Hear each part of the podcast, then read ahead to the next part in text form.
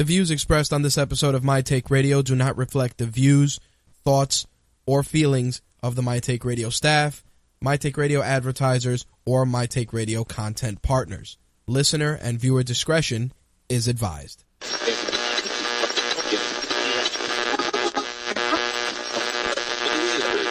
This coverage is live and uncensored, so if you have any small children present, you may want to have them leave the room.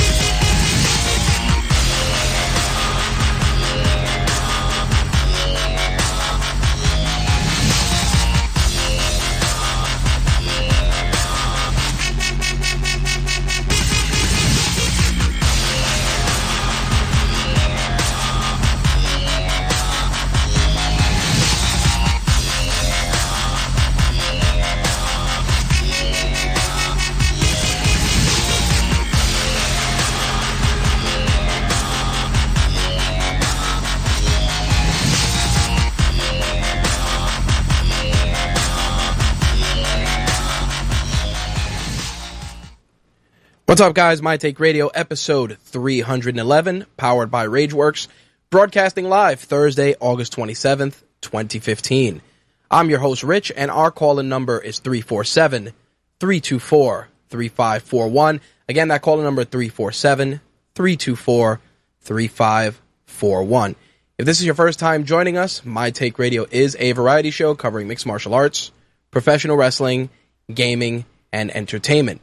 Our MMA and wrestling editions air every Wednesday at 11 p.m. Eastern, 8 p.m. Pacific. Our gaming and entertainment editions air every Thursday at 11 p.m. Eastern, 8 p.m. Pacific.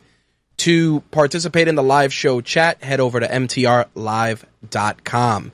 And not only will you be able to use the live show chat, but you'll also get access to the Mixlr audio feed and our video feed as well. For those of you that were asking, about our GFQ simulcast. I know that Andrew's been experiencing some issues with his setup and he's been working through it. So eventually all the bugs will get worked out and we'll be simulcasting on GFQ just in case any of you were curious as to why that has not been happening. I know also some of you were using the GFQ chat and had your issues with it. We are testing a new chat application for the next two weeks. Uh, so far, results have been quite positive. Again, if you want to participate, mtrlive.com or rageworks.net forward slash live to participate. So, a couple of things to get out of the way before we jump into this week's gaming and entertainment news. First off, our broadcast schedule, uh, there will be no shows next week for September 1st, no, September 2nd and 3rd. No episodes of MTR that week obviously due to the Labor Day weekend, got some other stuff going on. But in my absence, of course, there will be new episodes of Black is the New Black, and there will be episodes of the regular season sportscast, including a special fantasy draft edition of the regular season uh, excuse me regular season sportscast with of course Jay Santee and the Keith and they will be breaking down all the draft opportunities that will be available for many fans of fantasy sports. Be on the lookout for that. That will probably be airing next week. I'd like to say by Tuesday, but I know that their schedule is a little sporadic. I also know that our friends over at Black is the New Black were unable to do an episode last week, but they did do a they did have a brand new episode this week. So be on the lookout for that. Those of you that have inquired about uh, a brand new episode of the Buried Show, I know that we were supposed to get uh, probably a post SummerSlam edition, but I know that both Blade and Quark have returned to school, so I'm sure that that has been a factor in getting a brand new episode. Nonetheless, there will be no episodes next week. We will be right back on air uh, September 9th and 10th, talking about a lot of stuff right after the break. But aside from that, of course, we got tons of content going up on the site, tons of stuff on our two YouTube channels. If you haven't subscribed, Please do so to get all our content. It is official Rageworks for all our Rageworks content, which also has episodes of My Take Radio. But we also have a My Take Radio only YouTube channel which is My Take Radio TV. Just look for that on YouTube and you'll get access to the shows that way. Audio editions are usually available within 24 to 48 hours of broadcast unless something insane or drastic happens. Last night's show will be up right after we finish tonight's live show. So those of you that wanted to check out the MMA and wrestling edition will have access to that within the next couple of hours. Also, I mentioned it last night. I'm mentioning it on air for those of you that did not tune in yesterday. We're doing a giveaway this weekend of this Guardians of the Galaxy Marvel Legends box set, Entertainment Earth exclusive. Retail value about 125 bucks. I know some of you guys want to see the figures inside. Check them out. All your favorites. We'll be planning a giveaway for this most likely starting Saturday and running through the break, probably a minimum of two weeks, most likely. And we're doing things a little differently this time. As I mentioned yesterday, we're going to allow people multiple chances to enter. Meaning, if you're following us on Facebook and you follow whatever we set up for Facebook, that's one entry. If you're following us on Twitter and you're doing whatever you you we we set up for Twitter, that's another entry and of course Instagram would be the third and of course the website itself on mytake uh, mytakeradio.com. Woo! Uh, rageworks.net would also be an entry. So you're going to have multiple chances to win and we're gonna go we're gonna go in definitely uh, given the nature of the prize and obviously the monetary value we want to do something awesome and allow everybody to compete because one of the things that happened the last time was people that did not have Instagram missed out on our contest for the Funko Terminator figure. So doing it this way there's no excuses. Facebook, you can you can enter. Twitter, you can enter. Instagram, you can enter, and of course, through the website will be an entry as well. That contest will most likely go live Saturday evening once we iron out the particulars. Like I said, we're shooting for roughly two weeks, not the usual couple of days or a week, maybe two weeks to give people an opportunity to enter. And we're going in pretty big with this. Um, for those of you that are action figure collectors, you'll probably want to get your hands on this.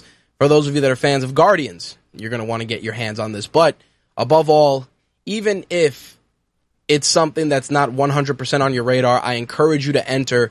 And the reason is because, like anything, participation is key to open up the floodgates to other opportunities. I know some of you guys have participated in some of our other giveaways. Hell, we gave away a Motorola cell phone not that long ago it's all about engagement and participation. And even if you guys are not 100% on the radar for that particular item, participation is key just because when vendors ask us, hey, you know, we'd like to see your metrics for contests and your statistics for contests, we want to be able to give them, um, you know, just something something they can look at and go, wow, holy shit, you know, these people are engaged.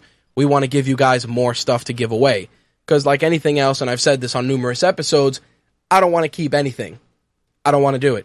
I don't want everything I get. I either return, give away. There's no necessity for me to keep a house full of stuff. On the contrary, I want to pass it on to you guys that have supported us, whether it be through the site, the show, social media, whatever the case may be. We want to give you this stuff. So again, the only way to continue to help us growing, obviously, aside from listening to the shows and sharing our content, is participating because that way it leads to bigger contests. I mean, those of you that participated in the Terminator giveaway, I can attest that Entertainment Earth was extremely happy with the way the contest went, and they believed in us enough to give us this Guardians of the Galaxy box set, which is exclusive to Entertainment Earth. So, you know, we want to definitely get that up and running. The goal, like I said, to go live this Saturday and run it roughly two weeks. Quick reminder for those of you that have asked, and this I feel is a little bit redundant, and I don't want to put nobody on the spotlight, but I do have to say, those of you that have asked about the forums, you know who you are. Um, there's this thing called a Facebook group that we set up for RageWorks, and yeah, we set that shit up a while back. So feel free to join the group and participate. I don't want to get into the minutia of trying to run a forum. Slick can attest to the pain in the ass it was to run the forum and get engagement and work through plugins and problems and oh this guy's signing up with this and you know this person's spamming the f- I don't want to deal with that.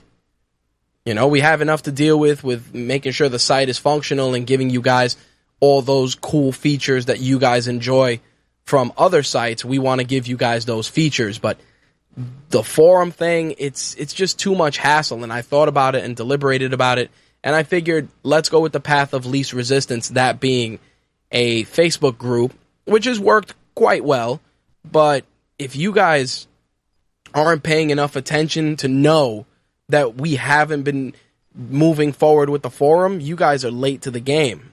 I mean, I know some of you guys, and I'm not trying to chastise you, but I know some of you guys don't listen to the shows every week and listen to them, you know, on backlog, or you have a queue of shows, or you skip certain shows, whatever the case may be.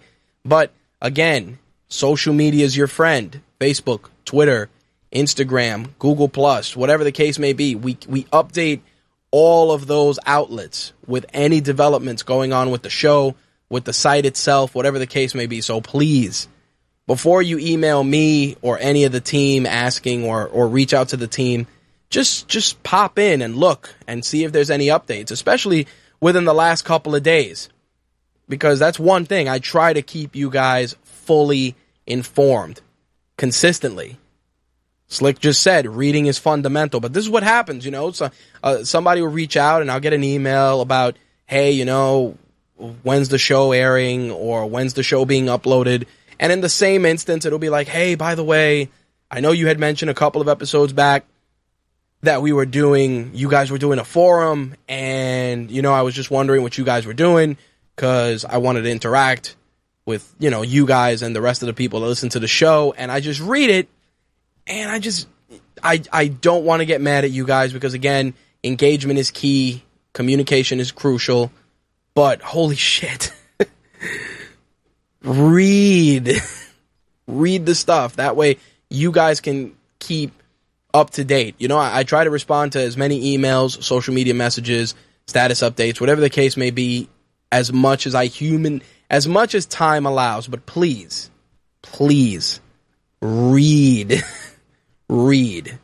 For those of you that a quick refresher course, Wednesdays, wrestling, MMA, Thursdays, gaming and entertainment. Don't message me Friday asking me what day is the wrestling and MMA show cuz I'm going to start answering like Slick just told me using Riff. Reading is fundamental. I'm just going to start answering Riff. Riff and the URL for the site. Riff and the URL for iTunes, whatever the case may be. And, and I don't want to do that. Like I said, I've been trying to not bash or smash my my audience because again, I love you guys, all the support, all the stuff you do, but simple instructions, please follow them. That's all I'm saying. Anyway, what do we got on deck for tonight? Well, it's a little light on the gaming side of things. I know PAX Prime goes down this weekend. Our colleagues at Royal Flush Magazine are there. They're going to be sending us some stuff, audio, photos, whatever the case may be. So keep it locked to RageWorks.net for that. One thing I will say is that Capcom made sure to drop an announcement before PAX Prime. We're going to get into that during the gaming segment. In addition to that, there will be a decent amount of movie news, but again, it's kind of a slow week, and the reason it one reason is because obviously we are approaching Labor Day and things just come to a slow fucking halt game releases. I mean, there's a couple of good titles. Obviously, Madden is out and a couple of other games. I'm going to try. I know Jay Santee is working with Madden, so he may be giving us a review for that. I'm going to try and go through a backlog of games, maybe try to stream. But in any case, it's going to be, you know, we're trying, as always, to keep it at 90 minutes for you guys. But um, yeah, it's a little light this week. Nonetheless, we got some good stuff for gaming. We got some solid stuff for entertainment. And as always, if you want to participate, Feel free to call in 347 324 3541. Again, that call in number 347 324 3541. All right. let's get into it. Let's talk some games. Let's get this ball rolling.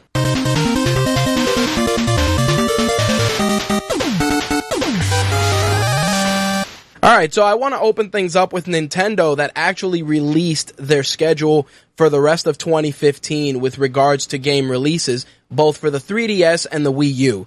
Uh, Coming Soon was reporting this on their site, and then a couple of other sites picked it up, but there was definitely pertinent information there that you guys are going to want to look out for. The first is if you have been on the fence about picking up a Wii U and you intend to pick one up soon, there is a bundle that is coming out, which is a Super Mario Maker Wii U bundle.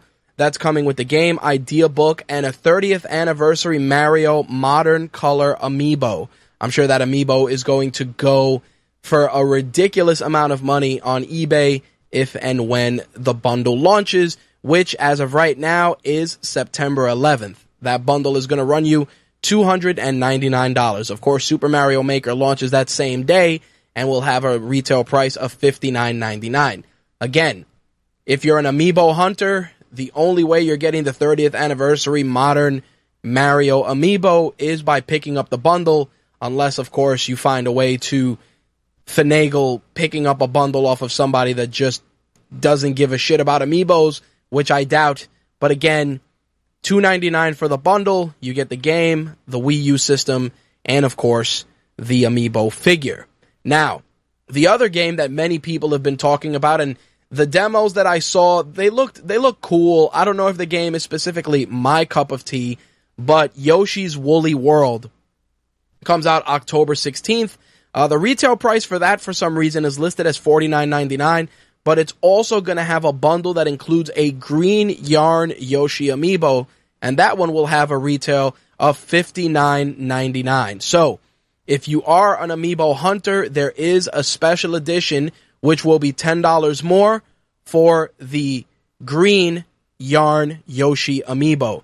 There will also be another bundle which includes different uh, Yoshi amiibos, including the green one, plus the pink and the light blue one, and that will be with a um, an individual price of sixty nine of sixteen ninety nine a piece, and then there will be a bundle as well. So you have a couple of different options. If you have a particular colored Yoshi you want to pick up, it's going to run you $17. Again, October 16th is when you're going to be able to pick that up. They're also releasing a new combo pack with Super Mario Bros. U and new Super Luigi U on October 16th, and that's going to run you $59.99 as well. So, a couple of great Mario and Mario affiliated titles hitting stores between September and October. Again, just to recap, Super Mario Maker comes out September 11th. There will be a Wii U bundle for that. Yoshi's Woolly World October 16th. Again, $49.99 for the game, $59.99 for the bundle, which will give you the the green Yoshi yarn amiibo, and individual Yoshis will be available in amiibo form, of course, for $16.99. So there you have it. Slick just said that, that the bundle is not available online anywhere. Yeah, I mean, you know what's funny? And I'm glad you brought that up. When I was reading this, I actually stopped in GameStop just because GameStop now sells pops. So occasionally, you know, you'll find a couple of gems in there. And I was talking to, the, to one of the guys that works there, and he said that people have been asking for the Yoshi's Yarn Amiibos in any capacity since pretty much the announcement for the game was made. So, with that said, it just shows that there's just a separate market for it. Now, with Slick telling me that the bundle's not available online, I smell another long line outside of a store like the picture that Slick shared with people online with the uh, Dark Pit Amiibo at Best Buy. Again, if you want to try and get your hands on this stuff, go to your local retailers, see what the deal is, you know, build some relationships, slip somebody some money if you want to get one. Otherwise, it, it's gonna be, it's gonna be a long road. That's all I'm saying. But um, again, keep those dates in mind. Uh, Fatal Frame, Maiden of Black Water, which is co-developed with uh, Koei Tecmo, launches exclusively on the Nintendo eShop on the Wii U. October 22nd, it's going to be $49.99. players can download this, uh, you know, the prologue, chapter one and chapter two for free, but the full version of the game can be purchased as DLC directly from Nintendo's eShop or via the in-game menu. So, if you've been looking forward to Fatal Frame, Wii U, October 22nd, $49.99. Star Fox Zero, which a lot of people were, were, were very, very excited about. I, I, for the sake of nostalgia, would check the game out. I've always, you know, I've had a love hate relationship with Star Fox, but it, just for the sake of nostalgia, I may pick it up. That is hitting stores November 20th for an MSRP of $59.99. Xenoblade Chronicles is launching December 4th for $59.99. The Devil's Third, December 11th for $59.99. And then, get this, Amiibo Hunters, Animal Crossing Amiibo Festival and Amiibo figures for Isabelle, Digby, KK, Reese, Cyrus, Tom Nook, Mabel, and Lottie launched during the 2015 holiday season. So, with that said, if you want to if you want to bump up that amiibo collection, know that you will be getting Animal Crossing amiibos for the characters I just mentioned throughout the 2015 holiday season. Another game that was announced, and this is just because I have a very, very, I have a soft spot for Mario sports titles. They will be releasing Mario Tennis Ultra Smash during the 2015 holiday season. No specific date was announced. Love the Mario sports games. I loved Mario Baseball, Mario Tennis. Tremendous. Really, really pumped for that.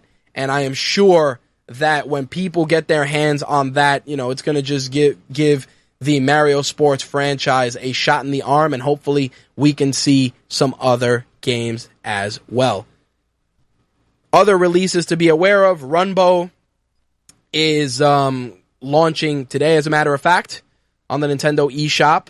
And um, after launch, anyone who downloaded the Nindies at Home demo version will receive a 15% off discount off the, its regular price of $14.99. Uh, Runbow, for those of you that don't know, is a nine player action platform party game which includes characters from some of Nintendo eShop's most popular indie titles. So if you want to get into that, you're going to see characters from Shovel Knight, Guacamelee, um, Azure Striker, Gunvolt, etc., etc. Again, $14.99 if you have the Nindies at Home demo version.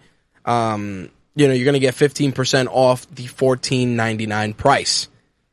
The other game that I mentioned, Disney Infinity, which you guys know, Disney Infinity 3.0, hits the Wii U and all other consoles on August 30th for $64.99 with its bundle. Again, if you're a Disney Infinity fan, the 3.0 version will drop Sunday, August 30th. Again, keep that in mind. Not the usual Friday or Tuesday release. This is a Sunday release, which usually is something Nintendo is always good for. So, keep that in mind if you want to get your hands on it for any system, since it's not just a Nintendo release, but a multi platform release for that particular game. Skylanders Supercharger Starter Pack for the Wii U launches on September 20th. That's going to have a retail price of $74.99.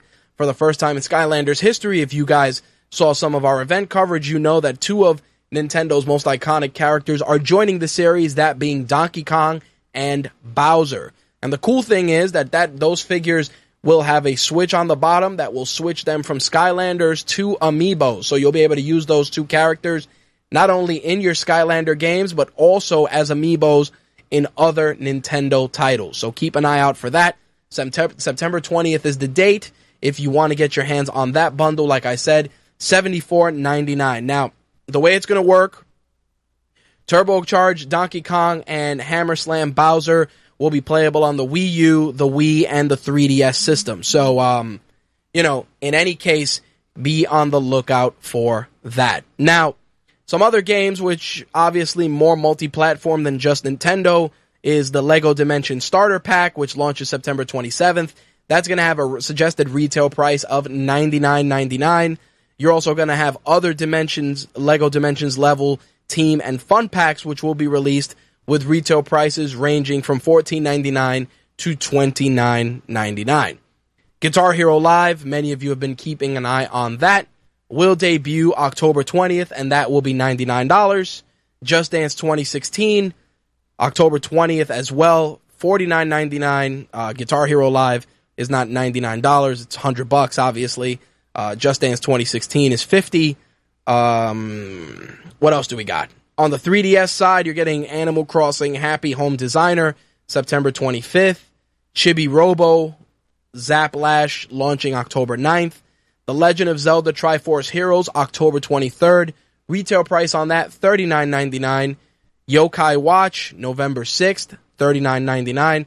Pokemon Super Mystery Dungeon hits 3DS systems November 20th. That's going to have a retail price of $39.99 and of course Skylanders Supercharge Racing from Activision will also drop on September 20th with a retail price of $64.99 for the Nintendo 3DS. Now, with that said, those are just a, a, sampling of some of the games that are coming your way if you are a Nintendo Wii U, 3DS, or 2DS owner. Um, in addition to that, on the amiibo side of things, there's actually a listing of other amiibos that are hitting stores.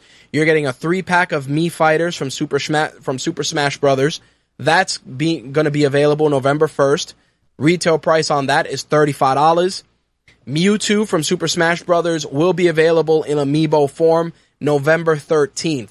The MSRP on that is $12.99. Again, nice price for one of the one of the world's most powerful Pokemon. Uh, $12.99. Well, let me rephrase that. Slick is Mewtwo still the most powerful Pokemon? Is, is can can can you confirm that? Because I'm so out of touch with that shit. I don't even know anymore. Mewtwo was probably one of my one of my favorite Pokemon. I always liked his design. I always thought he, he was really cool looking. And I have cats, so you know his his cat like appearance got my attention. But not sure if he is the uh, the most powerful Pokemon. Slick, uh, I'm sure will. uh, okay, thank you, sir. Other amiibos, of course, as I said before, the Mega Yarn Yoshi is um, on a lot of people's wish list. This is a giant green Yoshi amiibo that will have a retail price of $39.99. This is not the regular little Yoshi amiibos. This is a bigger version. So what's funny is that it a- activates a special a special enhancement for the game, which um, it's just so crazy. The a giant green. I'm to try and describe this for you guys because me trying to explain it just sounds ridiculous. So, uh, the giant green Yoshi amiibo made from yarn goes on sale November 15th with a retail price of $39.99. When tapped to the gamepad controller in Yoshi's Woolly World, Mega Yarn Yoshi activates Double Yoshi, a second Yoshi to use at any point in the middle of a stage, as well as the ability to save a player's favorite Yoshi pattern to the amiibo. The standard Yarn Yoshi amiibo also enables the same functionality. Whew, there you go. So, the big ass giant Yoshi amiibo actually adds something to the gameplay. So, again, $39.99 if you are a huge Yoshi fan and you want this giant ass amiibo. Again, $39.99 for that. Falco is getting his own amiibo for Super Smash Bros. and you'll be able to pick that up November 20th with a retail price of $12.99. Also, Slick put up an article for the newly released Calvino Noir, which you're going to want to check out. If you want to get any information on that game, check out Slick's post on RageWorks.net. You can also check out the post to, due to the link that Slick put in the chat as well. Thank you for getting that out, Slick. I appreciate it. Last but not least, to wrap things up on the Nintendo side, as I mentioned last week, the Nintendo 2DS is getting a price drop on November 30th. It's going it's going down to $99 from its previous 129 MSRP. It actually comes with a free download code for Mario Kart 7, which of course is not a cheap game by any stretch. So you get yourself a uh, you get a little bit of extra value there if you want to pick up a 2DS for one of your kids or if you want to have an extra system in the house $99 with a free Mario Kart 7 code works for me. So there you have it. All right. Switching gears, we talked a lot about Nintendo to get the ball rolling. Let's talk about um, Sony and Microsoft. They announced their games, which will be available for September for PlayStation Plus and Xbox Live Gold. So let's talk about PlayStation Plus first. If you're a, a PlayStation Plus member, you get access to, of course, the uh, the fan picks of the month, which are Grow Home. You're also getting Super Time Force Ultra on the PlayStation 4. You're getting Twisted Metal for the PlayStation 3, which I'm actually very excited for because I kept telling myself, oh, I'm going to pick up Twisted Metal, and it just fell through the cracks, so now I can get it for free, so it's all good. Uh, La Mulana EX for P- PlayStation Vita. Uh, Xeodrifter will be available for the PlayStation 4 and Vita, while Teslagrad will be available on the PS3. So those are the games that are hitting PlayStation Plus during the month of September. Now, if you're an Xbox Live Gold subscriber, you're getting uh, the Deer God for Xbox One. That's going to be available all month long. The other games available will be Tomb Raider, the definitive, the, the ugh, excuse me, the definitive edition, which will be available from September 1st. Oh, uh, no, from September 16th to October 15th on Xbox One. Battlestations Pacific will be available from September 1st through the 15th on Xbox 360, while Crysis 3 will be available from September 16th through the 30th on Xbox 360. So, a couple of solid titles if you are a subscriber for both PlayStation Plus and Xbox Live Gold. So mark that down. Just to recap, PlayStation Plus is getting Grow Home Super Time Force Ultra on the PS4, Twisted Metal for the PS3, La Mulana EX for the PlayStation Vita, Xeodrifter on the PS4 and the Vita, and Teslagrad, of course, also being available on PlayStation Plus. Xbox Live Gold members, to recap, The Deer God will be available on Xbox One the entire month. So keep that in mind. Tomb Raider Definitive Edition will be available from September 16th to October 16th, uh, October 15th, excuse me, on the Xbox One. Battlestations Pacific September 1st through the 15th for 360, and Crysis 3 from September 16th through the 30th, also for the 360.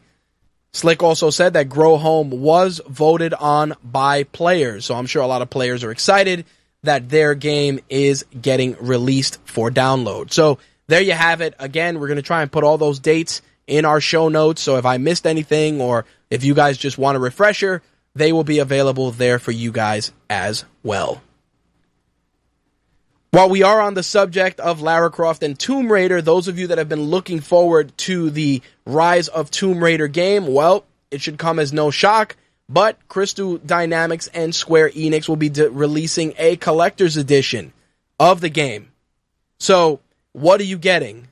and how much is it going to cost? All right. So, you're getting obviously a full retail copy of the game for Xbox One. You're getting a uh, a 12 inch statue of Lara Croft you're getting a collectible steelbook, a replica of Lara's leather in-game journal, a model of Lara's jade necklace, including the pendant that was her first archaeological discovery, and you're also getting, you know, all the extra season pass goodies that they're allegedly going to be releasing. Again, don't quote me on it, but at this stage of the game, when you're buying a collector's edition, you know that's what the deal is. In any case, uh, the Tomb Raider the Rise of Tomb Raider Collector's Edition is available now for pre-order for Xbox One via the Tomb Raider store, the Square Enix store, or your local retailer. Again, if you want the Lara Croft statue, I'm going to have some put some pictures for that. Slick, if you're able to pull that up and throw it in the chat just so people can check out the statue, let me know if that's possible. I'd appreciate it. Otherwise, I will be posting it on the site and you guys can check it out there. All right, so before we wrap up the gaming segment for this week, I did want to talk about, and this is really, really crazy. You know, it's back to school season. And with that, obviously, many people are running around picking up all their back to school shit. And because of that, what ends up happening is that, you know, gaming just comes to a screeching halt because everybody knows that nobody's buying anything because they're trying to move units for they're trying to move school supplies and not games. But you know what the the cool thing is is that these are the times when if you're using services like in my case I use Gamefly that those services are actually running some really good deals. If you are a Gamefly subscriber or if you're not and you have the opportunity to become one, definitely do so. Obviously, aside from renting the games, you get some pretty solid deals on some games. I picked up uh what the hell did I I picked up the Metal Gear Revengeance for like ten dollars. Again, don't get me wrong, the game you could probably find it for twenty bucks somewhere, but it, I already was a GameFly subscriber, and I'm like, well, damn, that, that's not bad for ten bucks. And obviously, you can get a couple of decent titles in the ten dollar category, a couple of decent titles for less than twenty bucks. I wanted to throw that out there because while people are Damn, Val, no love for, for Metal Gear Revengeance? Shit. you know what it is? For 10 bucks for me, I could have rented the game or I could have bought it, but I said to myself, you know what? $10, it's not going to kill me. And the only reason I say this is because if I buy the game for 10 bucks and I sell it and I sell it for 10, you know, I break even if I sell the game for the same $10. So it's not it's not the worst thing in the world at, again for me personally, but I throw that out there because a lot of people you know, a lot of people are running out there and they're you know, going to their usual GameStop, Best Buy, which I can I cannot stress enough and Slick can co-sign on this. The Best Buy Gamers Club, the $30 membership which applies to 2 years has been tremendous. Just because you get 20% off any game you buy any game. Meaning, you buy new games, 20% off. Older games, 20% off. And it pays for itself within the first couple of games that you pick up. So I definitely got to put that out there and let you guys know because I'm not I'm not endorsing Best Buy or, or, or anything. I'm not collecting any money. But I do have to say that the Gamers Club for the 30 bucks that you pay for the two years, it pays for itself within the first three or four games. I know Slick can vouch for that just like I can.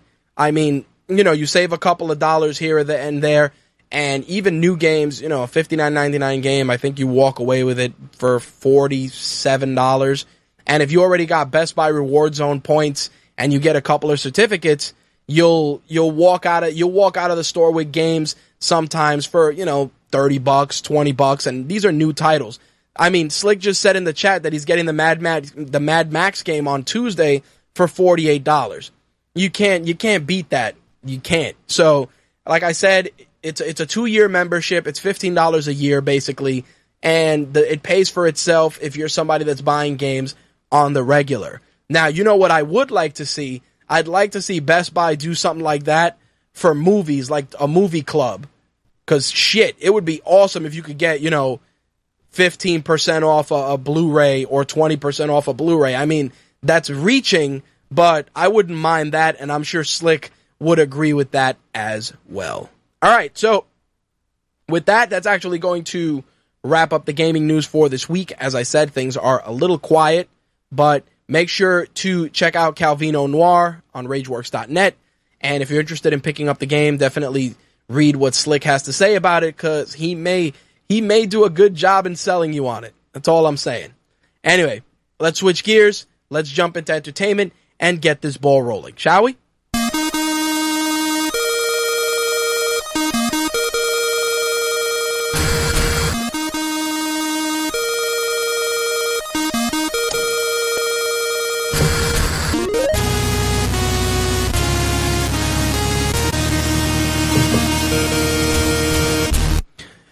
Okay, so if anybody's curious, I am not drinking coffee in this bottle. um, you know, you guys may see me take a swig of this throughout the show. Uh, it turns out that it is a um, it's alkaline water that my wife picked up for me. Has uh, some minerals in there, all kinds of crazy stuff, trace minerals. Uh, definitely a little freaky looking when I saw it. It was quite good. So if you see me switching between that and a monster, you, you, don't get panicked. Uh, I'm not drinking coffee to keep me wired, or ma- I'm not looking to make my heart explode. It's just a uh, special type of alkaline water she picked up for me. So figured I'd put that out there because sometimes people are curious. Anyway, let's jump into it with some box office totals for this week. Straight out of Compton, held on to the number one slot. It is a very, very weak box office weekend. Usually is the case leading up to Labor Day. Of course, there are some notable movies hitting hitting screens, but nothing that's gonna really knock anything out of the box. Straight out of Compton, as I said, held on to the number one slot, $26.8 million. Its total thus far, $111.5 million. Mission Impossible Rogue Nation came in at number two. I realized that I never published a review for that movie. I fucked up. It was good. If you want to check it out, I definitely recommend it. Sinister 2 came in at number 3, earning 10.6 million to get the ball rolling. Hitman Agent 47 came in at number 4. I've heard mixed reviews about it. Some people thought it was decent, other people thought it was a festering pile of shit. I personally just said to myself, do I really want to go and spend, you know, $8 on a movie or 16 depending on where I go?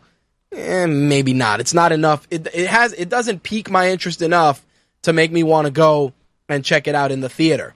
The Men from Uncle came in at, at number five, earning $7.4 million and bringing its total to $26.6 million. It's funny because I when I saw the trailer for that movie and I remember watching uh, The Man from Uncle, you know, Nick at Nite, all those old TV shows would be would air. And um, I said to myself when I saw it, I'm like, you know, it kind of reminds me a little bit of the way that they did Sherlock Holmes and, you know, obviously Guy Ritchie's going to do a good job. And as I saw more and more reviews, and especially from peers and people that I knew that were in this industry, they said, you know, this the movie is surprisingly good, blah, blah, blah. It was enjoyable. So I do want to see it. I, I'm not sure. Again, it's a movie that warrants me going to the theater, but I've heard good things, so I'm going to pro- probably check it out when it becomes available on, you know, DVD and Blu-ray. American Ultra, which debuted last week with um, Jesse Eisenberg and the chick from Twilight. What the hell's her name? The one that doesn't smile. Her. Anyway. yeah. So, number six slot, $5.5 million to bring, to really get the ball rolling. A lot of people are saying that that's pretty much guaranteeing that the film will be a dud when it's all said and done. Remains to be seen. The Gift came in at number seven. Kristen Stewart, thank you, Val. You are the man. Uh, Chris, yeah. So it's Kristen Stewart and Jesse Eisenberg. He's a spy or something like that. It almost the the plot seemed almost on the same level as Chuck, the TV series, where this guy has you know secret agent capabilities implanted in him, and all of a sudden they awaken and he just starts fucking people up. Of course, the character that does all the ass kicking is Jesse Eisenberg. So you're essentially getting your ass kicked by the guy that created Facebook. so I, I don't know how I feel about that, but again, I've heard I've heard mixed reviews, but many people are in line with this movie's going to be a fucking dud. So we'll stick with that. Ant Man is held on to the number eight slot. An additional $4.1 million brings its grand total to 100 and $64.5 million. And of course, Minions in the number nine slot just crushing it. $320 million. Who would have thought that a movie about pills with legs talking gibberish would make that kind of money? But people love that shit, man. I can't even, I can't even knock it because they don't cost that much to make and they crank in, you know, 100, 200 plus million dollars every time. So this, this is not a shocker.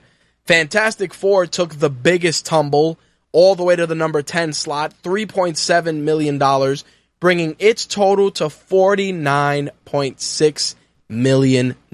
Now, considering that everybody has essentially shit on this movie in some capacity, of course, dozens of stories are coming out. Hey, the script was chopped to pieces, they cut out a whole bunch of scenes this and this and this and and you know I read all the stories and I see them and I said to myself, you know what?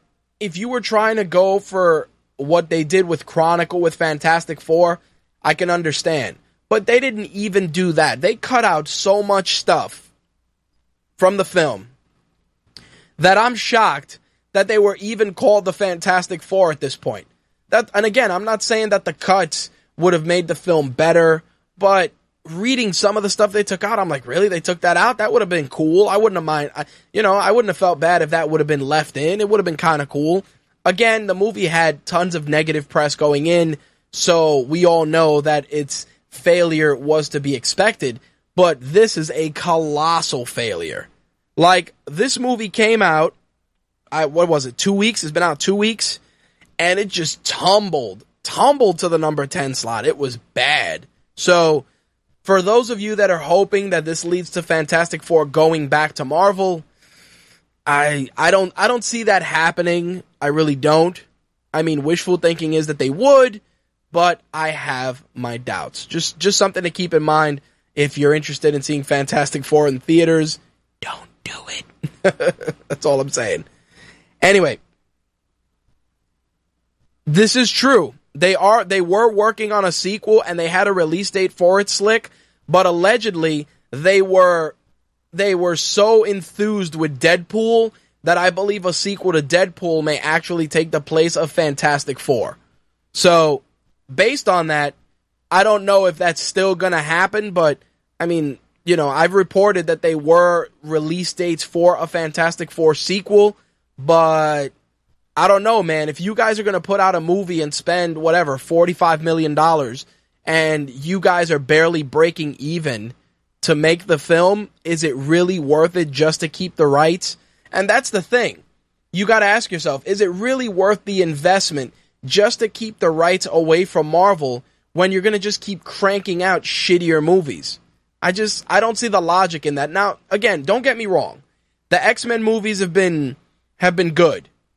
You know, and the, you know, the, the X-Men movies have been pretty good. So I can understand that the rights to those films going back to Marvel is a long stretch. It's not going to happen. If you look at Wolverine going into the mainstream Marvel universe, the only way stuff like that may happen, obviously, is if some money changes hands, if there's some sort of a cash grab, but Fox is pretty much holding on to X Men for dear life. It's not like with Spider Man, where, you know, Sony and Marvel came to an agreement, and Spider Man, of course, is joining the Marvel Cinematic Universe. There's definitely more at play when it comes to Fox, obviously, pissing contest being part of it, but just the fact that they have a, a good track record with the X Men films, so there, there's no real incentive to give that back to Marvel. Val says, I'm kind of mad at Val at Ryan for talking shit about Green Lantern when some of the bad ideas came from his mouth, including the suit.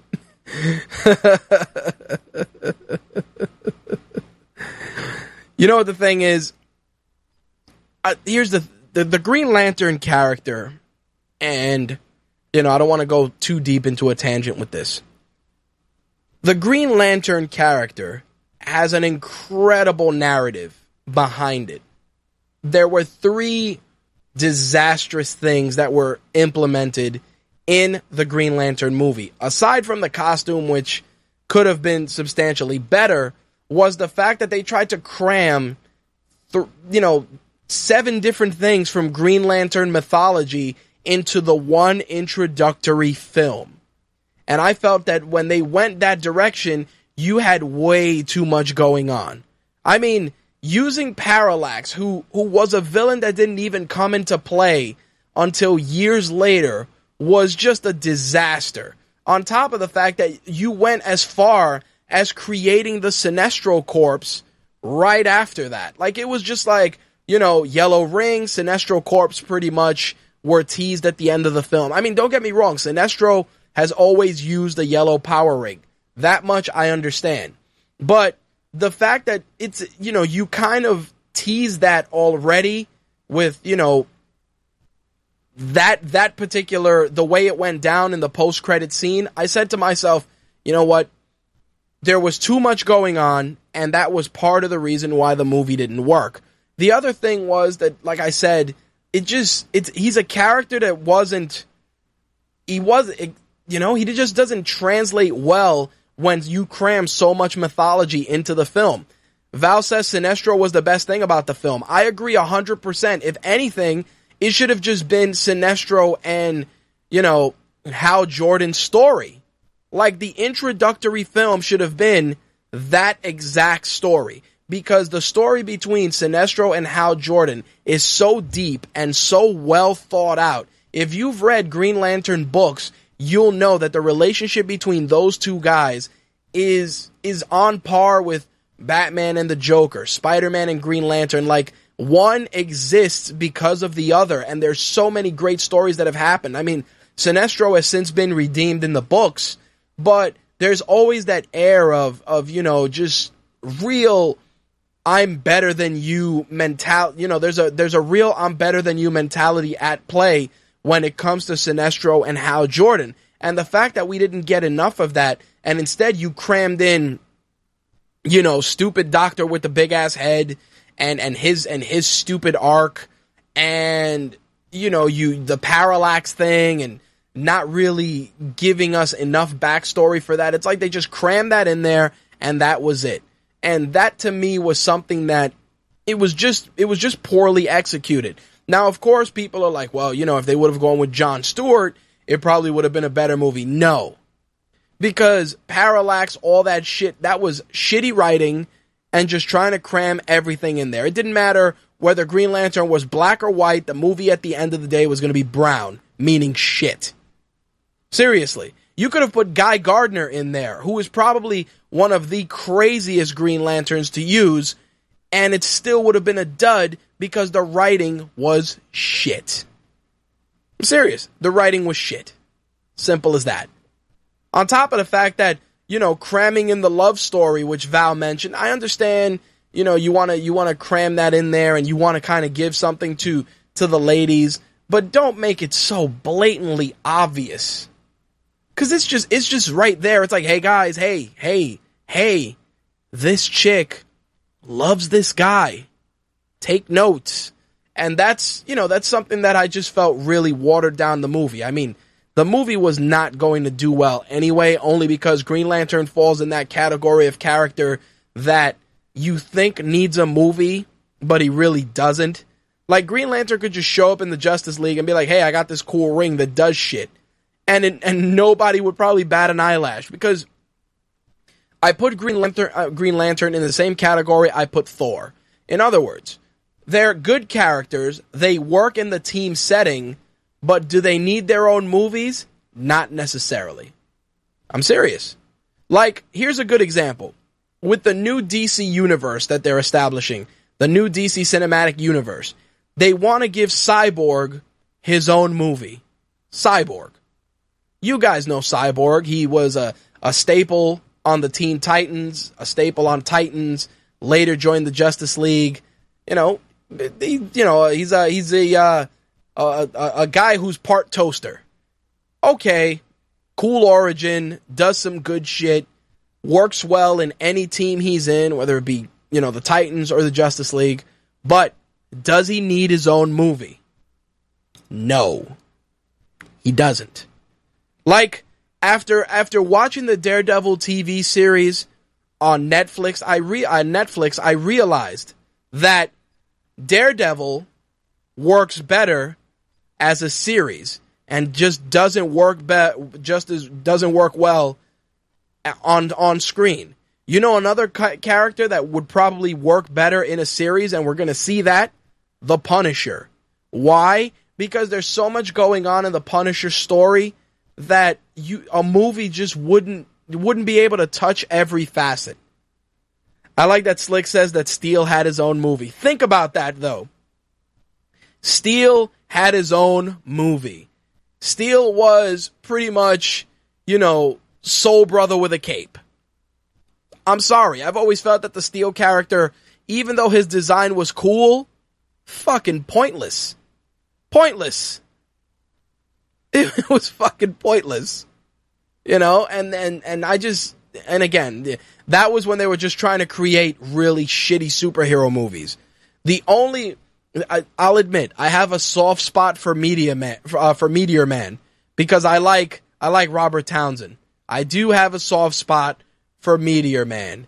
It wasn't good by any stretch of the imagination, but I got a soft spot for that movie. I also have a soft spot for fucking Blankman.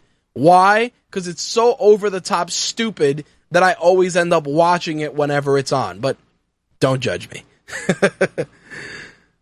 Mortis says that they should make a Shaq Fu movie.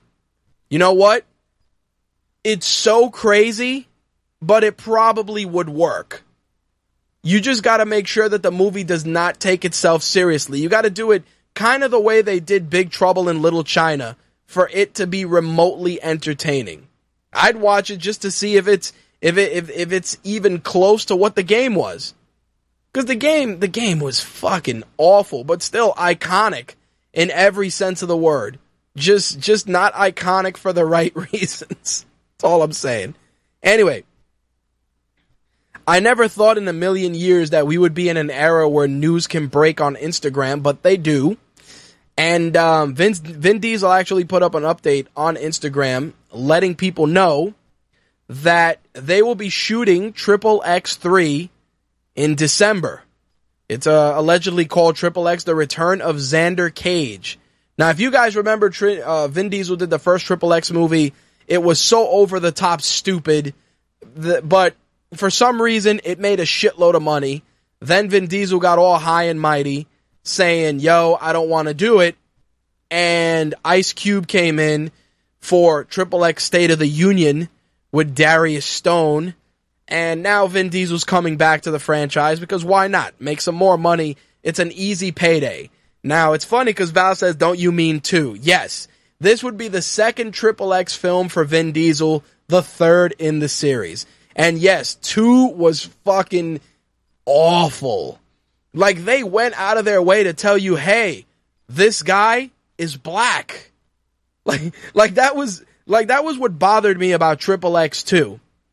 wasn't just the fact that it was Ice Cube being extra over the top, but it was the fact that every gimmick in that movie played on the fact that he was black. Go into the ghetto to get your your your boys to fucking go with you to to take out this guy the the lowrider cards. It was it was just an insult to my fucking intelligence. Like I understand you want to throw the gimmicks in there, but it's like, hey, we want to let you guys know he's black. Hey, in case you missed it, he's black. Oh, by the way, cue the token you're a black guy, tough guy joke. Why? Cuz he's black. That was the entire movie. It should have just been called Triple X state of being black. Because that's what that entire movie was from start to finish. It's like it had all the tropes that you associate with action movies. The guy who doesn't like authority, that happens to be black. The white antagonist, who also makes quips about the guy being black. The guy who runs the agency, by the way, he's black and we're going to joke about it because his face is burned. But that's okay. Oh, by the way, we're going to throw in the token white guy for comic relief that, by the way, jokes about being black. Like, hey, your comic relief guy, hey, I'm hip. I listen to Jay Z. I'm like, oh my God, fucking shoot him. Shoot him. You know, it's, it, it was ridiculous. It was ridiculous. And I like how Slick just writes, but you're black. Like that was the and and and again, I don't like to use that as as as a crutch for movies, but Triple X Two was all about hey tropes that exist in every other movie. We're just gonna beat the shit out of them. Oh, and by the way, they're all tropes about being black. I'm like, I'm like, yo, come on, man. Like, when when he made his his little impassioned speech and the guy was like, "Oh man, you know, the, who said that? You know, so Patton, I think it was Patton." He's like, "No, Tupac." I'm like, "Oh, come on." Fuck you. It was so fucking terrible. It was terrible. Holy shit, was it bad. And don't get me wrong, Vin Diesel snowboarding from an avalanche in the first movie was no better. Because that movie had a shit ton of things wrong with it too. But you know what? The movie understood itself and realized, hey, this is Fast and Furious without Paul Walker and anyone else. Just it's Fast and Furious with just Vin Diesel by himself. That's what it was. You know what that movie reminded me of? Do you guys remember after the popularity of 21 Jump Street that they did a spy movie with Richard Grieco? which every time it was on, I always watched it. I'm sure, I'm sure my fellow 80s and 90s babies will remember that movie. It was Richard Grieco as a spy who was also a high school student, and that motherfucker was like 50 years old in that movie, so I don't even know how they pulled that off. But that movie was the precursor to Triple X. Like Richard Grieco as a spy with suction Nikes walking down the side of a building was Triple X before Vin Diesel was fucking Triple X. I'm serious. That I'm like, oh my god! Like when I when I saw Triple X, I was like, why do I feel like I've seen this before? And then a few nights later, they ended up giving that movie on TBS, and of course, I watched it. And um, I yes, yes, thank you, Slick. That movie was so good because it was so bad. And, and again, that was Triple X before Triple X even happened. I'm serious. If you watch If Looks Could Kill, you'll see. I'm like, it's like, holy shit, it's Triple X, and it's like, yeah, pretty much. That's what it is. But in any case, Triple X, the return of Xander Cage will begin shooting in December. I'm sure, you know, all 50 of you that gave a shit about that movie are chomping at the bit right now. Anyway, it wouldn't be an entertainment segment without some Marvel news. If you guys have been watching um, Rageworks, you'll know that a couple of weeks ago we posted about the return of Blade the Vampire Hunter to the Marvel Universe in the brand new, all new Marvel. And the premise of the new series was going to follow Blade's daughter and the dynamic between Blade and her as it occurred throughout, you know, as it, as, you know, following the dynamic between father and daughter in the books going forward. Well, it looks like the next Blade film may use that on the big screen. That's why when many people were hearing about Wesley Snipes reprising his role as Blade, and I talked about this, I said, you know what? If they're introducing a new female Blade who's his daughter, I can understand why you'd want to still use Wesley Snipes. Again, don't quote me on it, but given that rumors popped up this week about it, I would not be shocked if that's what the end game is going to be, where Wesley Snipes will still be Blade, but his daughter will also be a vampire hunter. Again, we'll see what happens. Um, you know, Wesley Snipes was at when he was at Comic Con. He said that he was in talks with Marvel about working with the you know the Blade series once again. So I wouldn't be shocked if they went in that direction because Marvel, of course, is going for their all new, all different Marvel universe. Again, once we get more news, of course, keep it locked here to Rageworks and My Take Radio for more info. Ah, you know, the next bit of news shouldn't really come as a shocker just because of the critical success of this show, and we've already seen it happen with another show. So, before I get into the news, I'll say if you guys know Breaking Bad, you know that Better Call Saul came out as a result of Breaking Bad's success. And while it has its own niche and it has its own, you know, cool plot and funny moments, it will never replace Breaking Bad. Nonetheless, it looks like FX is borrowing from that, and we are getting a spin off from Sons of Anarchy. It looks like Kurt Sutter is still involved, and it's going to follow the Mayans. And now it looks like they may also go into the um, a prequel series and kind of lump that in as well. So if you're a fan of Sons of Anarchy, know that they are looking to possibly doing uh, looking at doing a spin-off with the Mayans Motorcycle Club. So make a note of that. Once we get any casting news, release date, etc., we will definitely let you guys know. Now, of course, those of you that have followed that have been following Star Wars on Instagram got got yourselves a treat today with a little bit of teaser footage that Star Wars posted on their Instagram account. Well, aside from that, the other big news involving Star Wars is that Star Wars The Force Awakens when it hits theaters December 18th has an agreement in place that the film will run on every IMAX screen in North America for an entire month as well as foreign IMAX screens as well. The last time that this happened was with all three Hobbit films when they hit theaters. However, the agreement for for Star Wars to lock down every IMAX screen was made 4 years ago. Now, of course, IMAX has been touting record-breaking numbers across the board with Jurassic World breaking records and of course, you know Star Wars is guaranteed to break records when it hits theaters in IMAX. Now, obviously, and Slick can agree with me on this, we all know that IMAX and, and all these large format screens are essentially just ways to pad the box office dollars. But the fact that the entire film, that that Star Wars in its entirety is lumped into every IMAX screen across North America is insane. Because we already know that the film is going to break records worldwide. But the fact that the film is to break record break these records so easily on the back of IMAX is insane. In any case, if you are looking forward to Star Wars when it hits theaters December 18th, know that if you have an IMAX theater in your area, it will be playing the film because the shit is at this point guaranteed. Nonetheless, we know, like I said, that the film is just to make a shit ton of money.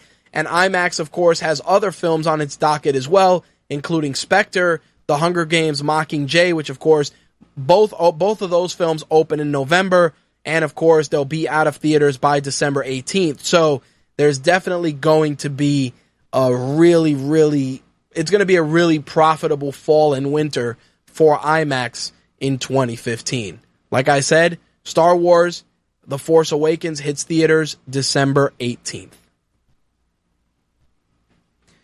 We got two bits of news to wrap things up for this week. The first, of course, was a brand new bit of news regarding the Galaxy Quest TV series. Now, if you guys remember, I mentioned, I want to say two weeks ago that they were going to do a Galaxy Quest TV series. Well, in an update to that news story, it looks like Amazon will be picking up the Galaxy Quest series. Now, if you guys remember, I said that right now there was no home lined up for the series. It was either going to go to Netflix, broadcast TV, or Amazon. Well, all signs are now pointing towards Amazon being the home for the Galaxy Quest series.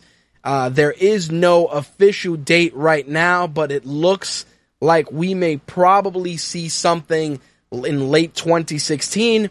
We don't know if the original cast are going to be returning in any capacity, but a Galaxy Quest series is a, has been greenlit and it's taking place on Netflix. I mean, on Amazon, not Netflix. Just to correct myself there. The other bit of news, of course, is on the Marvel side to wrap things up. You guys know that Civil War just wrapped up its filming. Um, Suicide Squad just wrapped up its filming, and all signs point to the next films, eh, the next set of films in Marvel's next phase. And of course, one of those is the Doctor Strange movie, which we know Benedict Cumberbatch, of course, is playing Doctor Strange. Uh, Chiwetel Ejiofor will be involved. He's going to be playing Baron Mordo. And the latest casting announcement involves uh, a very underrated actor whose work I've come to appreciate as of late, Mads Mikkelsen. Now, Mads Mikkelsen is going to be involved in Star Wars Rogue One, but he is also in line to play a villain in Doctor Strange. Now, of course, a lot of people are curious as to who that villain will be. Obviously, it's easy to say, you know, it's easy to say that it could be Mephisto, but also people have been talking about Dormammu, possibly Blackheart, but looking at at Mad Mick, at Mads Mikkelsen's uh, resume and the characters that he's played, I almost feel that it's it's highly likely that he'll probably play Dormammu only because Mephisto is a character that you know you can use him in any film, but his involvement doesn't really add much unless you're doing something with Ghost Rider. I think Doctor Strange, you know, his rogues gallery, guys like Baron Mordo, Dormammu, those are the guys that are staples in Doctor Strange's universe. I mean, Mephisto is as well, but he's not as directly involved as those two characters. I mean, Mads Mikkelsen is a, a, tremendous actor, incredibly underrated. His work on Hannibal is stellar.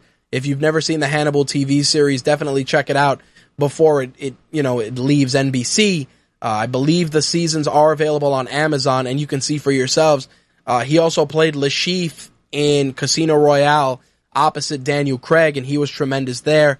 And obviously now he is in high demand with Star Wars Rogue One, but I'm curious to see how well he fits in the Marvel Universe. But with that, like I said, Mads Mikkelsen joining the cast as Dormammu. Of course, Benedict Cumberbatch will be playing Doctor Strange. Tilda Swinton will be playing the, the Ancient One.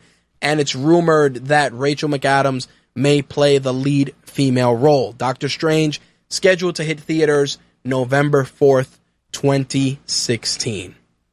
All right, so with that, that is actually going to wrap up the entertainment news for the week. And um, just want to get a couple of things out of the way before we wrap up. Quick reminder there will be no episodes of MTR next week. We will be back on air September 9th and 10th. September 9th, of course, for our MMA and wrestling edition, September 10th for gaming and entertainment.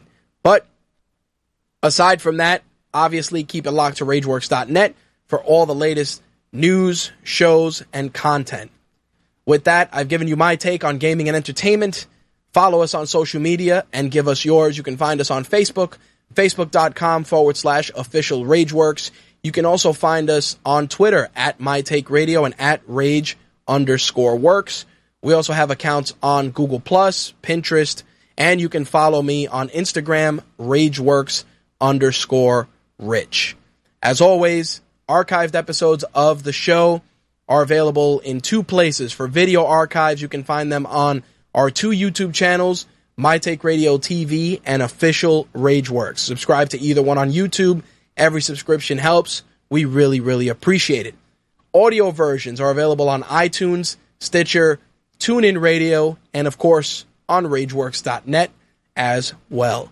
If you have any questions, concerns, or would like to be a guest on a future episode of My Take Radio, drop me a line, mtrhost at mytakeradio.com or rich at rageworks.net. Either one of those works gets to me either way. Or, of course, use our contact form on rageworks.net. So, with that, I am out of here, guys. I will see you guys in two weeks. Thanks for tuning in. Peace. That's all, folks.